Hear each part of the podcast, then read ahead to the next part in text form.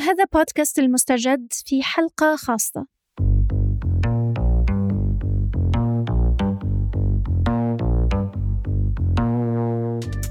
عم ننشر هاي الحلقة الخاصة من المستجد بالتزامن مع حملة الستاشر يوم لمناهضة العنف المبني على النوع الاجتماعي واللي بنعاني منه بأشكاله الواضحة والمبطنة. رح نكون معكم بهاي الحلقة أنا لما رباح وجنى قزاز. حلقتنا اليوم عن التحرش وعن النساء والرجال اللي حاولوا يخلقوا منصات ليحكوا عنه ويحاسبوا المتحرشين. أنا ساكن في شارع محمد الحبوب. آه أوكي. أنت بتصوري بتصورني هطلعني على الفيسبوك وواتساب وكده. وانستجرام إيه بقى يمسك متحرش؟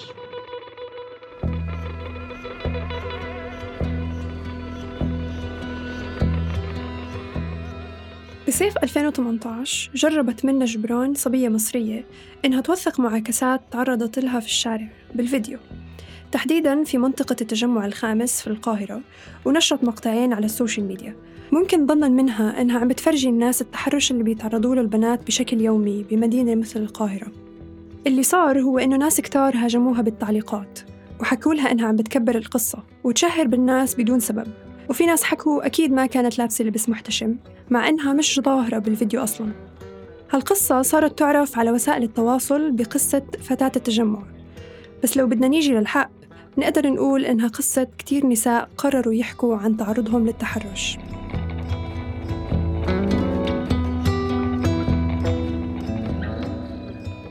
خلينا نفكر بالبداية شو تعريف التحرش أساساً؟ التعريفات العامة ما بتناقش شو هو الفعل بالتحديد على قد ما بتحكي لنا عن الأثر اللي بتركه على الضحية. التحرش هو كلمات غير مرغوب فيها أو أفعال ذات طابع جنسي بتنتهك جسد أو خصوصية أو مشاعر شخص ما وبتشعره بعدم الارتياح أو التهديد أو عدم الأمان أو الخوف أو الترويع أو الإهانة.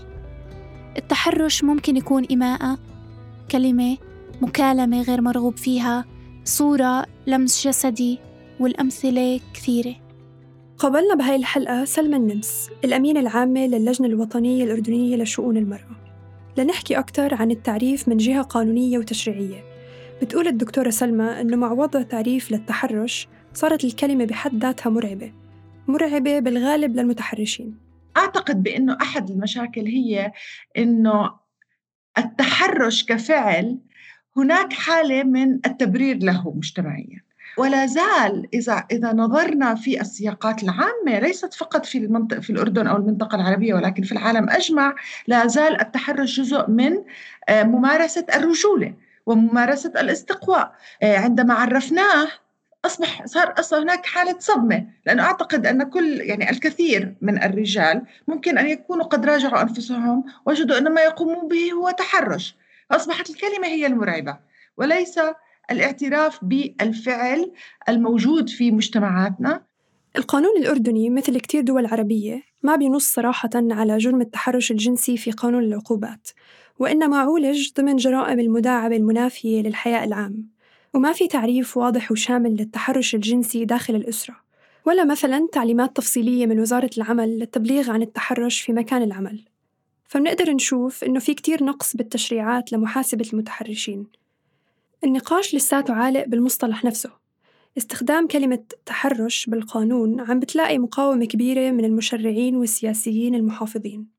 التعريف هو الخطوة الأولى للتعامل مع التحرش كجريمة لتداول الموضوع ونقاشه ورفضه بالقانون وبالمجتمع.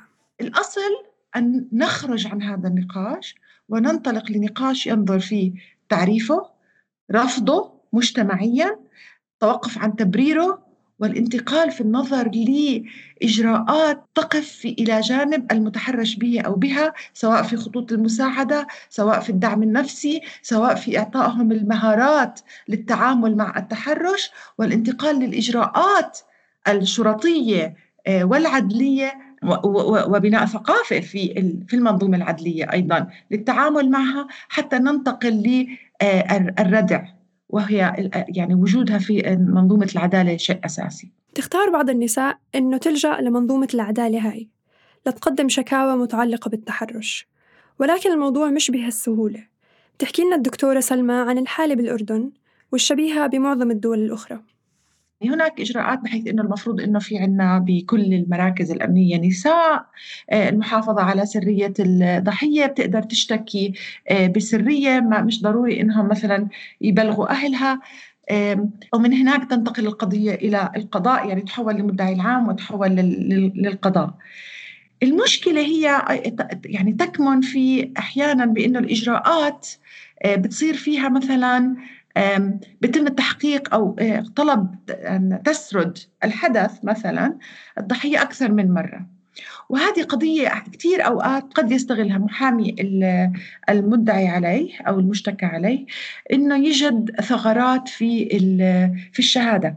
وإحنا بنعرف حساسية أن تقوم آه، فتاة أو امرأة أو طفل تعرض للتحرش بأن يقدم شهادته حول هاي القضية. وممكن كثير أحيان آه، تسقط مع الإعادة بعض التفاصيل أو بسبب الخجل أو بسبب التوتر.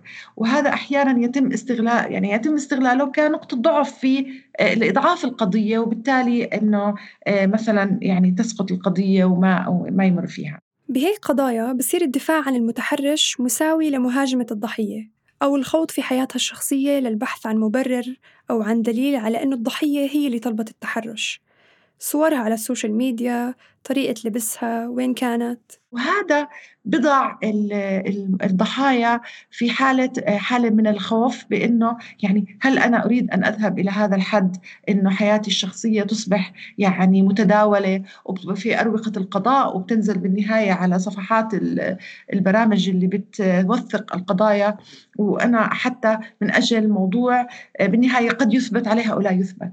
فكتير من الأحيان كثير من القضايا آه، يعني تنتهي إما أحيانا بالتعويض في انه في التفاوض إن على إسقاط القضية واحيانا كثير ممكن الأهل أو الزوج هم نفسهم يجدوا بإنه يعني ما بدهم يدخلوا بهذا بهاي المتاهة أو يدخلوا أسرتهم بهاي المتاهة فاحيانا قد تسقط الدعوة بدون تعويض.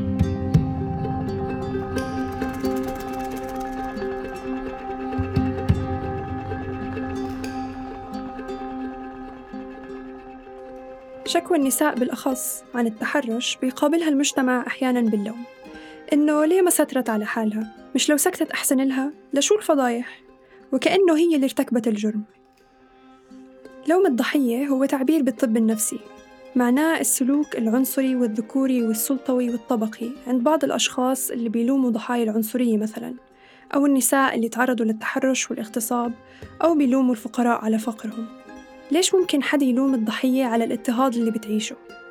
الأبحاث اللي درست الموضوع بتقول إن المجتمعات اللي بتلجأ للوم الضحية بتكون هي نفسها بتعاني من القهر والسلوك السلطوي فبيكون عند الأفراد رغبة في التقرب للأقوى نتيجة إحساسهم بالضعف وهذا بيخليهم يتخلوا عن الضحية وممكن هاي العقلية هي حيلة دفاعية بيستخدمها البعض بدون وعي عشان صورتهم اللي مكونينها عن العالم ما تنهار العالم العادل اللي كل فعل فيه بيستدعي نتيجة من نفس النوع. هالحيلة بتطمنا وبتقولنا إنه هدول الضحايا لسبب ما أكيد بيستحقوا اللي صار معهم لأنه هذا العالم منتظم وما في إشي بصير هيك بلا سبب. شو وين عايشين إحنا إن شاء الله؟ كيف ممكن نعيش مع فكرة إنه امرأة تغتصب دون سبب؟ بس الموضوع مش وجهة نظر أو مجرد وصمة عار ممكن تلحق بالضحية. هذا اللوم بخلي المتحرشين بموقع قوة لسه أكبر ومبرر. وهدول المتحرشين والداعمين لإلهم ممكن يكون عندهم نفوذ سياسي تشريعي ديني أو حزبي أو عشائري. وهيك بتصير الذكورية متربعة بكل مؤسسات المجتمع. والتحرش بكل العالم ناتج بالأساس عن النظام الذكوري المتجذر بالمجتمعات. بالسنوات الأخيرة كانت مواقع التواصل الاجتماعي منصة للنساء يشاركوا قصصهم. بعيداً عن التعقيدات والإجراءات القانونية. ظهرت صفحات زي أسولت بوليس المصرية بيقدروا فيها البنات يحكوا عن تجربتهم بدون ما يتم الكشف عن هويتهم. انطلقت الصفحة بيوليو تموز 2020 بشهادات عن شاب مصري بالعشرينات من عمره اتهمته أكثر من امرأة باعتدائه عليها جنسياً. أثارت الشهادات ضجة واسعة فوجهت للشاب تهم رسمية بالاغتصاب والإساءات الجنسية. وبعدها نشرت الصفحة شهادات عن متحرشين آخرين. ولازم نذكر كمان حراكات وحملات مثل حملة السوار اللي نشرت شهادات لنساء فلسطينيات تعرضوا للتحرش. انذكر فيها شخصيات بارزة في العمل السياسي والثقافي بفلسطين مع المطالبة بمحاسبة هدول الأشخاص على سنين وسنين أفلتوا فيها من العقاب. ومعها حراك طالعات كمان بفلسطين واللي امتد بعدها للأردن. وما اقتصر نشاطه على السوشيال ميديا. كمان شفناه عم بنظم مظاهرات واعتصامات بالشوارع احتجاجا على جرائم القتل ضد النساء وعلى كل المنظومة اللي بتشجع العنف بكل أشكاله وبتتسامح مع المعنفين.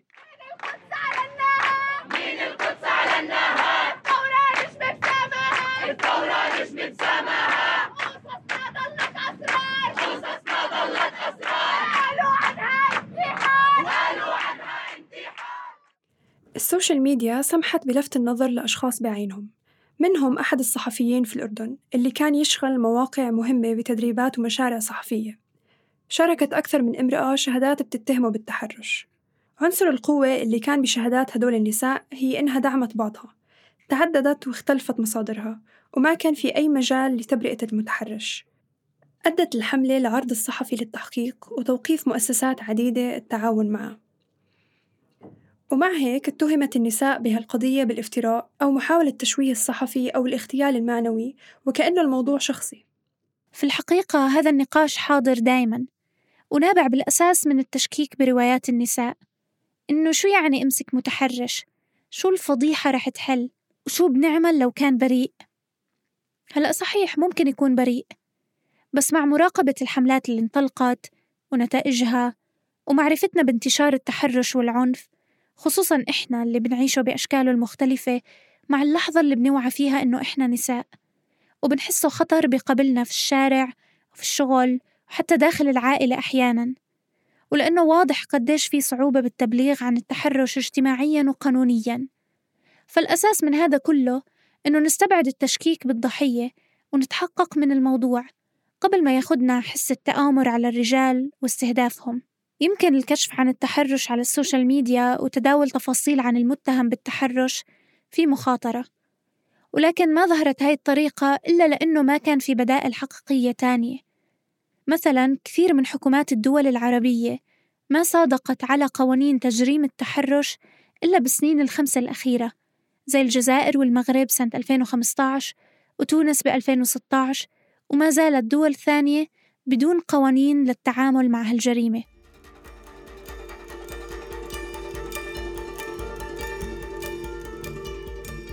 لما نحكي إنه ثقافة التحرش متأصلة بالمجتمع قصدنا عن تساهل القانون وعن تغاضي المجتمع عنها وكمان عن الثقافة العامة.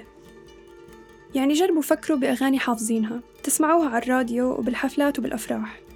تقدروا تدندنوا معها كلها من كتر ما سمعتوها على مدار سنين. وأكتر حاجة بحبها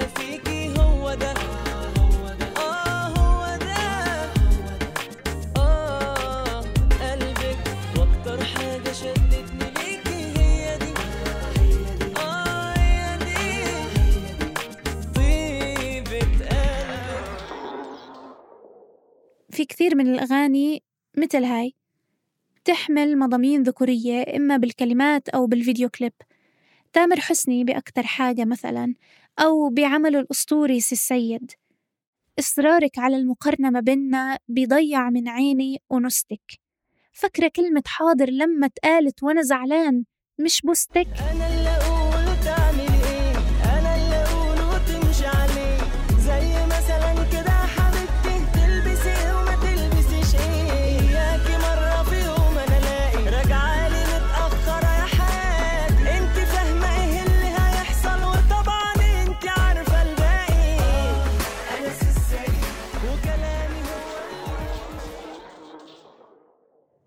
المرأة بهالأغاني محصورة بين قوسين أنوثتها وجسمها وقدرتها على إرضاء حبيبها وطاعته. ومثلا على الأغلب بتعرفوا أغنية التنورة لفارس كرم. هاي أكبر تجسيد لمفهوم الميل جيز أو النظرة الذكورية واللي بتوصف النظرة للنساء على أنهم موجودات بصفة جنسية لإمتاع المشاهدين الذكور المهتمين منهم طبعا. على فرض يعني إنه المرأة أي إشي بتلبسه أو بتعمله أو بتقوله بيكون لترضي الرجل وتمتع ناظريه. فطبيعي من وجهة نظر فارس كرم إنه يلي بتقصر التنورة تلحق عيون الشباب. بلكي عم بتفكروا هلأ إنه هالأغاني قديمة. إحنا هلأ بال 2020 الدنيا تغيرت. تغيرت صح بس مش كفاية. لسه هاي الأغاني موجودة وعم يطلع نماذج مشابهة إلها. ممكن أبرزها وأحدثها أغنية سالمونيلا لتميم يونس اللي طلعها في بداية 2020 قبل ما اضطر يحذفها من قناته على يوتيوب لاحقا. الأغنية فحواها يعني إنه تميم بيعبر عن إعجابه بصبية في كافيه وبيطلب منها فرصة. إذا حكت آه تميم التميم. إذا حكت لا تميم بيقطع البيتزا وبيحذفها وبيروح يقول لكل شاب إنها بنت مسكبة. صار على الأغنية ضجة إعلامية وحملة ضدها على ال social media. وقبل ما يحذف الأغنية ادعى تميم إنه كان بس يمزح بس كبيرة المزحة هاي. في غيره نجوم مشاهدات أغانيهم بالملايين زي سعد المجرد رغم إنه عنده تاريخ طويل عريض من قضايا الاعتداءات الجنسية والاغتصاب ودعاوى عليه في الولايات المتحدة وفرنسا. بحملة على ال social media طالب ناشطين مغاربة سحب أغانيه من الإذاعات بس ما تمت الاستجابة للحملة. ولكن مؤخرا في حملة نجحت. كان المفترض فيه يعمل حفلة في مصر بعد طول غياب في نوفمبر تشرين الثاني ونجحت الحملة ضده بإلغاء الحفلة.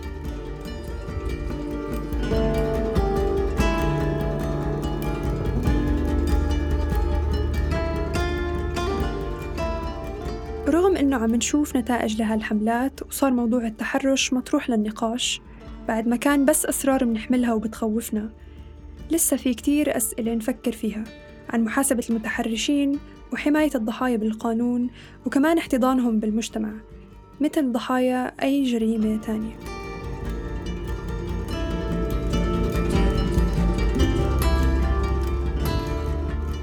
بنحب نذكركم إنه هاي الحلقة نشرت في إطار حملة الستة عشر يوم لمناهضة العنف المبني على النوع الاجتماعي.